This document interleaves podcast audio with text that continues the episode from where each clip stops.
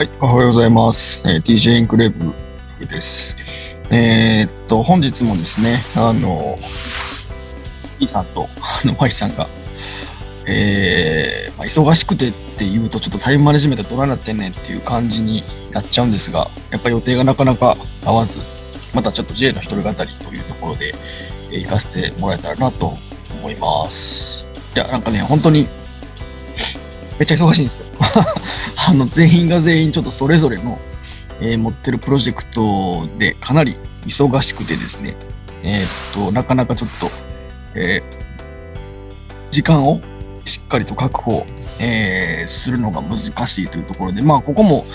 あの成長しろ、えー成長せなあかんところかなっていうのは、えー今すごく感じているところです。やっぱり、あのタイムマネジメントっていうのは、えー何事も基本ですし、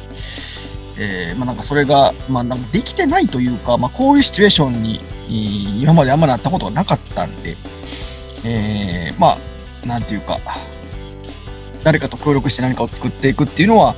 えーそういうタイムマネジメントも実はすげえ大事なんやなっていうのを改めて気づかせてもらったなというところですね。で、えーっと、まあ、もう一個だけ雑談的な話をさせていただきますと、クラブハウス、えー最近、えーだいぶ流行ってまして、まあ、今ちょっと2月の中盤なんですけど、えーまあ、あの、一時のなんか、う、すげえみたいな盛り上がりからはちょっと一歩、ね、波が引いたかなという感覚ではいるんですが、まあやっぱり、あの、クラブハウスの面白さってすごく感じますよね。で、私も、あの、クラブハウスに、えーとジョインしてるんですけれども、えーと、やっぱりこう、全然知らない人とか、まあ、一方的にこっちが知ってるだけの人とかに、えーっと、まあ、あのーまあ、同じルームで登壇をすることで、えーお互い知り合いになって、えーっと、話ができたりということができるのは、やっぱりすごくクラブハウスの魅力だなと思いますし、えっと、まあ、今までそのパスがなかった土台というか、えーところにパスができたみたいなイメージがすごく、えー強いです。えっと、まあ、なんて言ったらいいんですかね、あのー挑戦の土俵がもう一個増えた、まあ、えっと、ちょっとゲリラ的に、えー挑戦する土俵っていうのが、えーできてきた。なので、まあ、ここでちょっと目を見張ってると、あの、思いもよらないチャンスが、えー実はそこにはあって、で、それを掴む力がある人が、えーまあ、成功、失敗っていうのは、そのクラブハウス上であるとはあんま思わないんですけど、あのーまあ、成功への第一歩っていうのを、えー開く、新しいチャンネルができたなっていう風な感覚で、えー個人的にクラブハウスの存在っていうのは見て、えいます。で、まあ、いろんな話、いろんな方がいろんな話をね、クラブハウスについてされているんで、あの、まあ、意見はそれぞれかなとは思うんですけれども、やっぱりこう、まあ、有用なツールとしては非常に面白いですし、えっと、まあ、レコードが残らないっていうのをね、よしと見るか、違うと見るかっていうのはあるにしても、まあ、いずれにしてもそのフォーモーっていう Fear of Missing Out の、えー感情が、えークラブハウスに人々を導いてるっていうのはやっぱり確かだなと思いますし、あのーやっぱりこう、すごくうまくできるなと思ったのが、その文字通り Fear of Missing Out なんですけど、クラブハウスの中にいる時よりも、クラブハウスをしてない時の方が、え、ちょっとと今もしかしてめっちゃおもろい情報を逃してんちゃうのとか、今ちょっとあのルームで自分自身が話をしてたら聞きたい話聞けたかもしれへんし、なんなら自分がそこに行って発言するともっとおもろい話になったかもみたいな、そういう気持ちにさせる魔法っていうのはすげえ優れてるなっていうのは、えー今感じてるので、まあそこの含めて、え今後クラブハウスがどういう風になっていくのかなっていうのは、え個人的にすごく楽しみに、えしているところです。はい。で、ちょっと前置きが長くなったんですけども、えっ、と、今日は、えーまあ、再現性というテーマでちょっと話をしてみたいと思ってます。えーまあ、新規事業、まあ、特に大企業の新規事業において、えっと再現性って何なんだろうっていうところですね。えっと、これ、まあ、割とたくさんの方が、特に大企業の新規事業開発の部署にいると思うことかなというふうに、えー思います。で、まあ、なんでこれを思ったかというと、まあ、あの J が、えー今ちょっと自分自身のプロジェクト、事業開発のプロジェクトと並行して、えーその新規事業部署の、えー評価制度というか、その事業のを作って、まあ、大きくしていくっていうところの、まあ、ゲート管理みたいな、えーところの仕組みというか、審査基準みたいなものをちょっと作ってくれと、作りなさいというふうなオーダーを、えーまあ、いただいてましてですね、まあ、えっと、そもそも、その、えー仕事が、あの、私のスコープなのかどうかっていう話はあるんですけど、あの、もしかしたらスコープじゃないかも、スコープ外のことかもっていう、えーちょっと本音はありつつも、まあ、そういうのは置いておいて、えっと、まあ、やっぱり、その、ゲート管理とか、えー要はその事業を進めていくプロセスを評価するっていう意味で、えーキーワードになってくるのがやっぱ再現性だと思うんですね。で、その再現性って何かっていうと、まあ、えーっと、この道を通ると確実に、えーこの結果に到達する。まあ、その確実にの角度が、まあ、100%じゃないにしても、例えば8割、9割の確率でその結果を手にすることができる。えーそれがおそらく再現性ということなのかなと思ってます。で、この再現性って、えー何かというと、えーまあ、あの、ワンセットになってるものって、え不確実性の排除っていうことなのかなとも思ってまして、要は、結果の、結果の再現性を手に入れるということを考えると、もう、なんやねん、この得体の知れないこの感じとか、この得体の知れないこの、えー要素とか、プロセス、なんやねんというものが極力ない状態だと、やっぱり結果ってある程度コントロールできるというか見えてくると思うんで、そういった不確実性を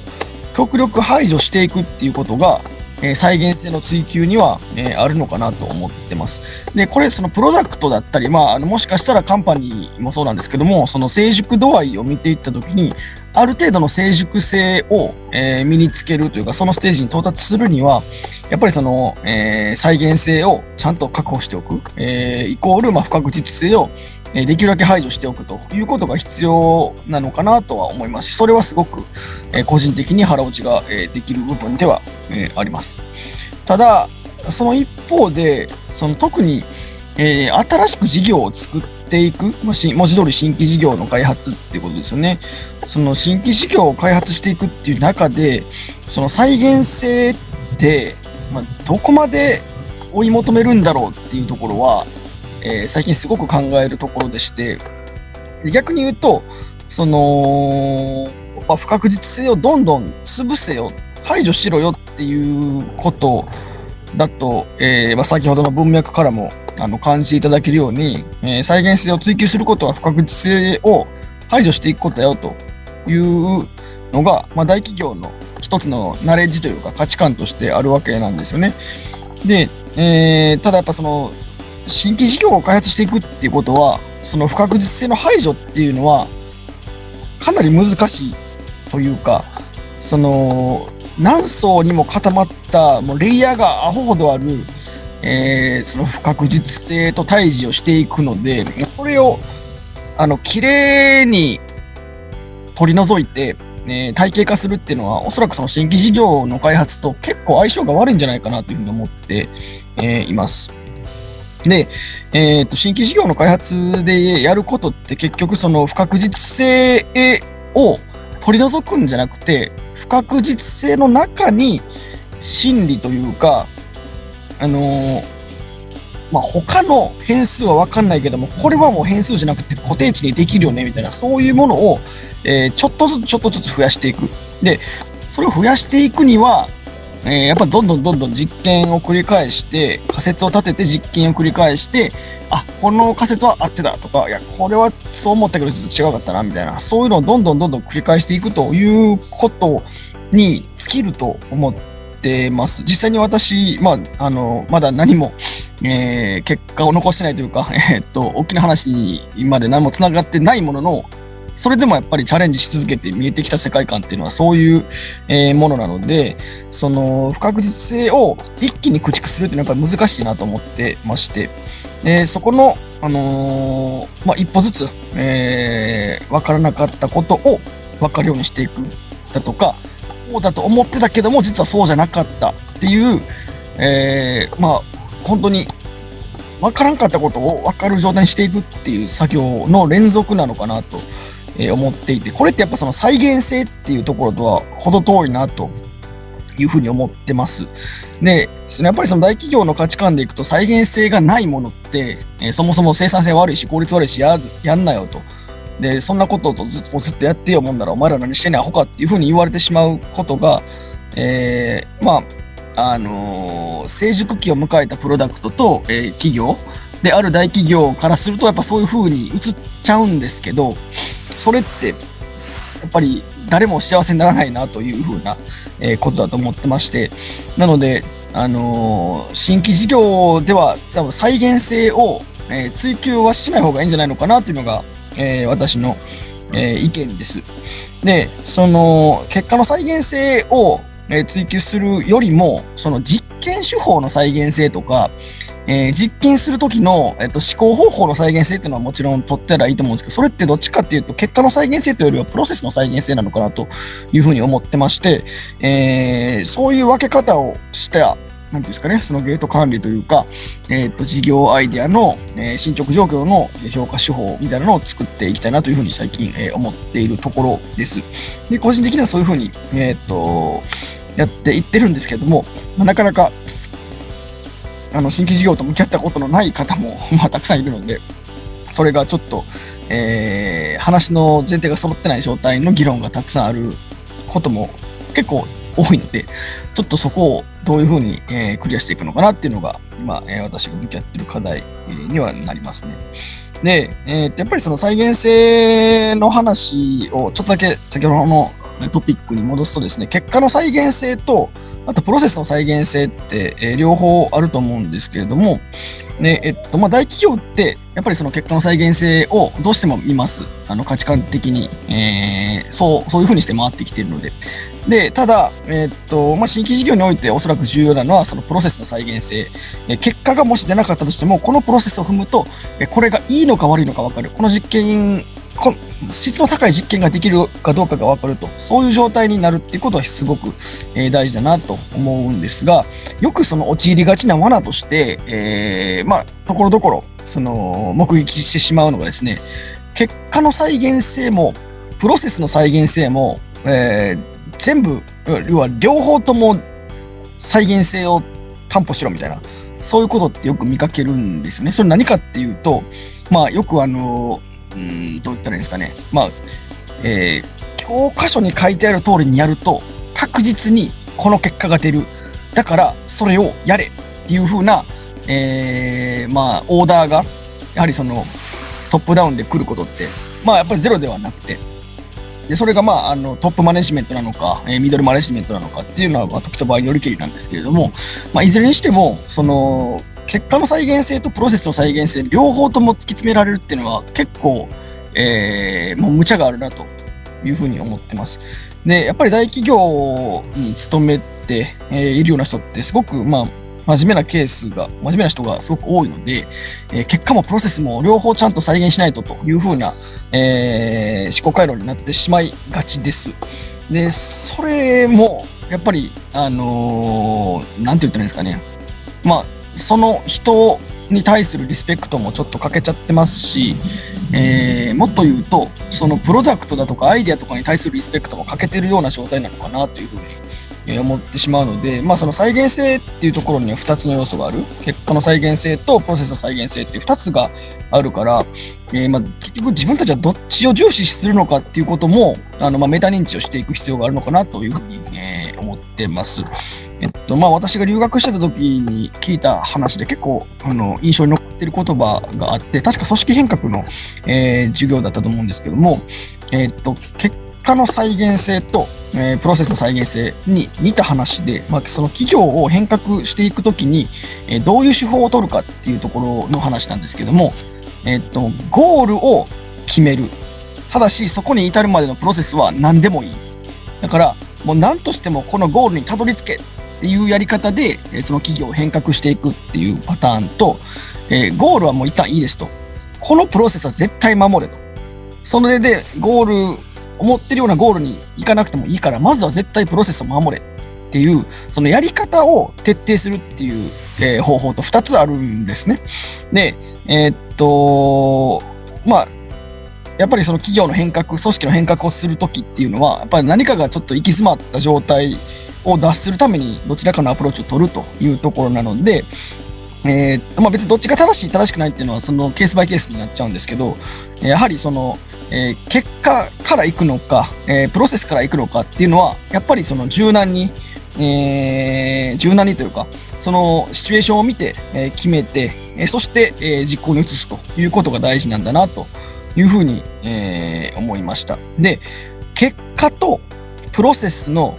両方の再現性を求めに行くとどうなるかそれはどういうシチュエーションかというと、完全な独裁国家、え独裁企業ということになります。えー、まあ、これも時と場合によると思うんですよね。あのー、まあ、例えばヒトラーみたいな、えーと、独裁者はちょっとどうやねんっていうのはあるんですけど、えー、まあ、人によって賛否はあると思うんですが、例えば、えっ、と、維新の会の、え橋本さんが、えー、大阪都構想、まあ、結局形にはならなかったですけど、えーまあ、短い年数であそこまで持っていったっていうのは、ある意味、えー、独裁的な部分があったと思うんですよね。で、えー、まあもう、あの、退かれましたけど、まあ、ちょっとあれが一つの例かなと思ってまして、まあ、10年も20年もというのは、あんま良くないんでしょうけども、本当にもう劇的に、えー、企業だとか組織を変えていくっていう時には、まあ、3年から、まあ、長くても5年とかのスパンで、一気に結果もプロセスも両方ガチッと組みに行くという方法は、ね、あるとは思ってます。ただ、えー、まあ、こうした手法を並べたときに、えー、やっぱりその、じゃあ新規事業と相性がいいその再現性の領域ってどこなのかっていうと、まあ、私はやっぱりそのプロセスの再現性のところかなと思ってまして、えー、まあ、そもそも、ね、新規事業ってゴールが、ま、毎回変わるというか、ま、ビジョンは変わらないまでも、そのビジョンを描ききるために、えー、どういうゴールを順番に置いていくかっていうのはどんどん変わっていくと思うんですけども、逆にそのプロセスっていうのは、えー、変わらない。えー、それ何かっていうと、結局その仮説を立てて実験をして、で、えー、分かることをどんどん増やしていくというふうなステップを、まあ、踏み続けるしかないのかなと思ってまして、そのプロセスを、えー、再現する、そのプロセスの再現性を担保するというふうな方向でやっていくのが、まあ、新規事業において、えー、まあ、私が考える正しいやり方なのかなと思いますし、あのー、まあ、いろんなね、えー、大企業さんまあ、弊社、あの私が 勤務してる会社も含めてですけど、いろんな会社の中で、え、再現性っていうことを、まあ、見てい、えー、きますけど、まあ、それは結果の再現性じゃなくて、え、プロセスの再現性なんだというふうな認識を、えまあ、そこのあの部署で働いてる方、え、新規事業開発に携わってる方が持つことができれば、えー、もしかするともうちょっと、まあ、スムーズなえー、仕事ができるのかもしれないし、まあ、回り回ってスループットも上がってくるんじゃないのかなというふうな気も、えー、しています。はい。なので、えー、まあ、よくあの話題に上がる、まあ、再現性だとか、まあ、不確実性の話をちょっと今日はちょっとあの私が、えー、思ってるところを話をさせていただいたんですけれども、まあ、やっぱりその、えー、特に新規事業に関しては再現性っていうのは、えーまあ、結果の再現性とプロセスの再現性どっちなんだっていうと、まあ、プロセスの再現性っていうのを重視、えしていくべきなのかなというふうに、えー、私は思っていますというお話です。はい。なんか、ちょっと一人で話すと やっぱりちょっと、こそばいというか、寂しいというか があるんですけれども、まあ、あの、ぱり T さんと、あと Y さんと一緒に話を してる方が、あの、楽しさっていう意味では、やっぱりいいですね。ただまあ、あの、一人で話すには話すで、えっと、まあ、話す私からすると、あの、まあ、自分で気づかなかったことも話すと発見ができるという効果というか、あのそういう学びはやっぱり一人で話してもあるのはあるんで、まあ、それはそれで、えー、いいのかなと思いつつ、ただやっぱり2人3人でワイワイするのが、えー、好きだなと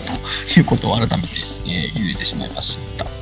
はい、えー、今日はそんなところですかね。えそれでは、よければ Spotify、Apple Podcast などのポッドキャストチャンネル登録をお願いします。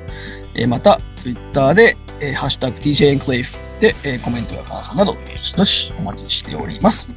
それではまた。バイバイ。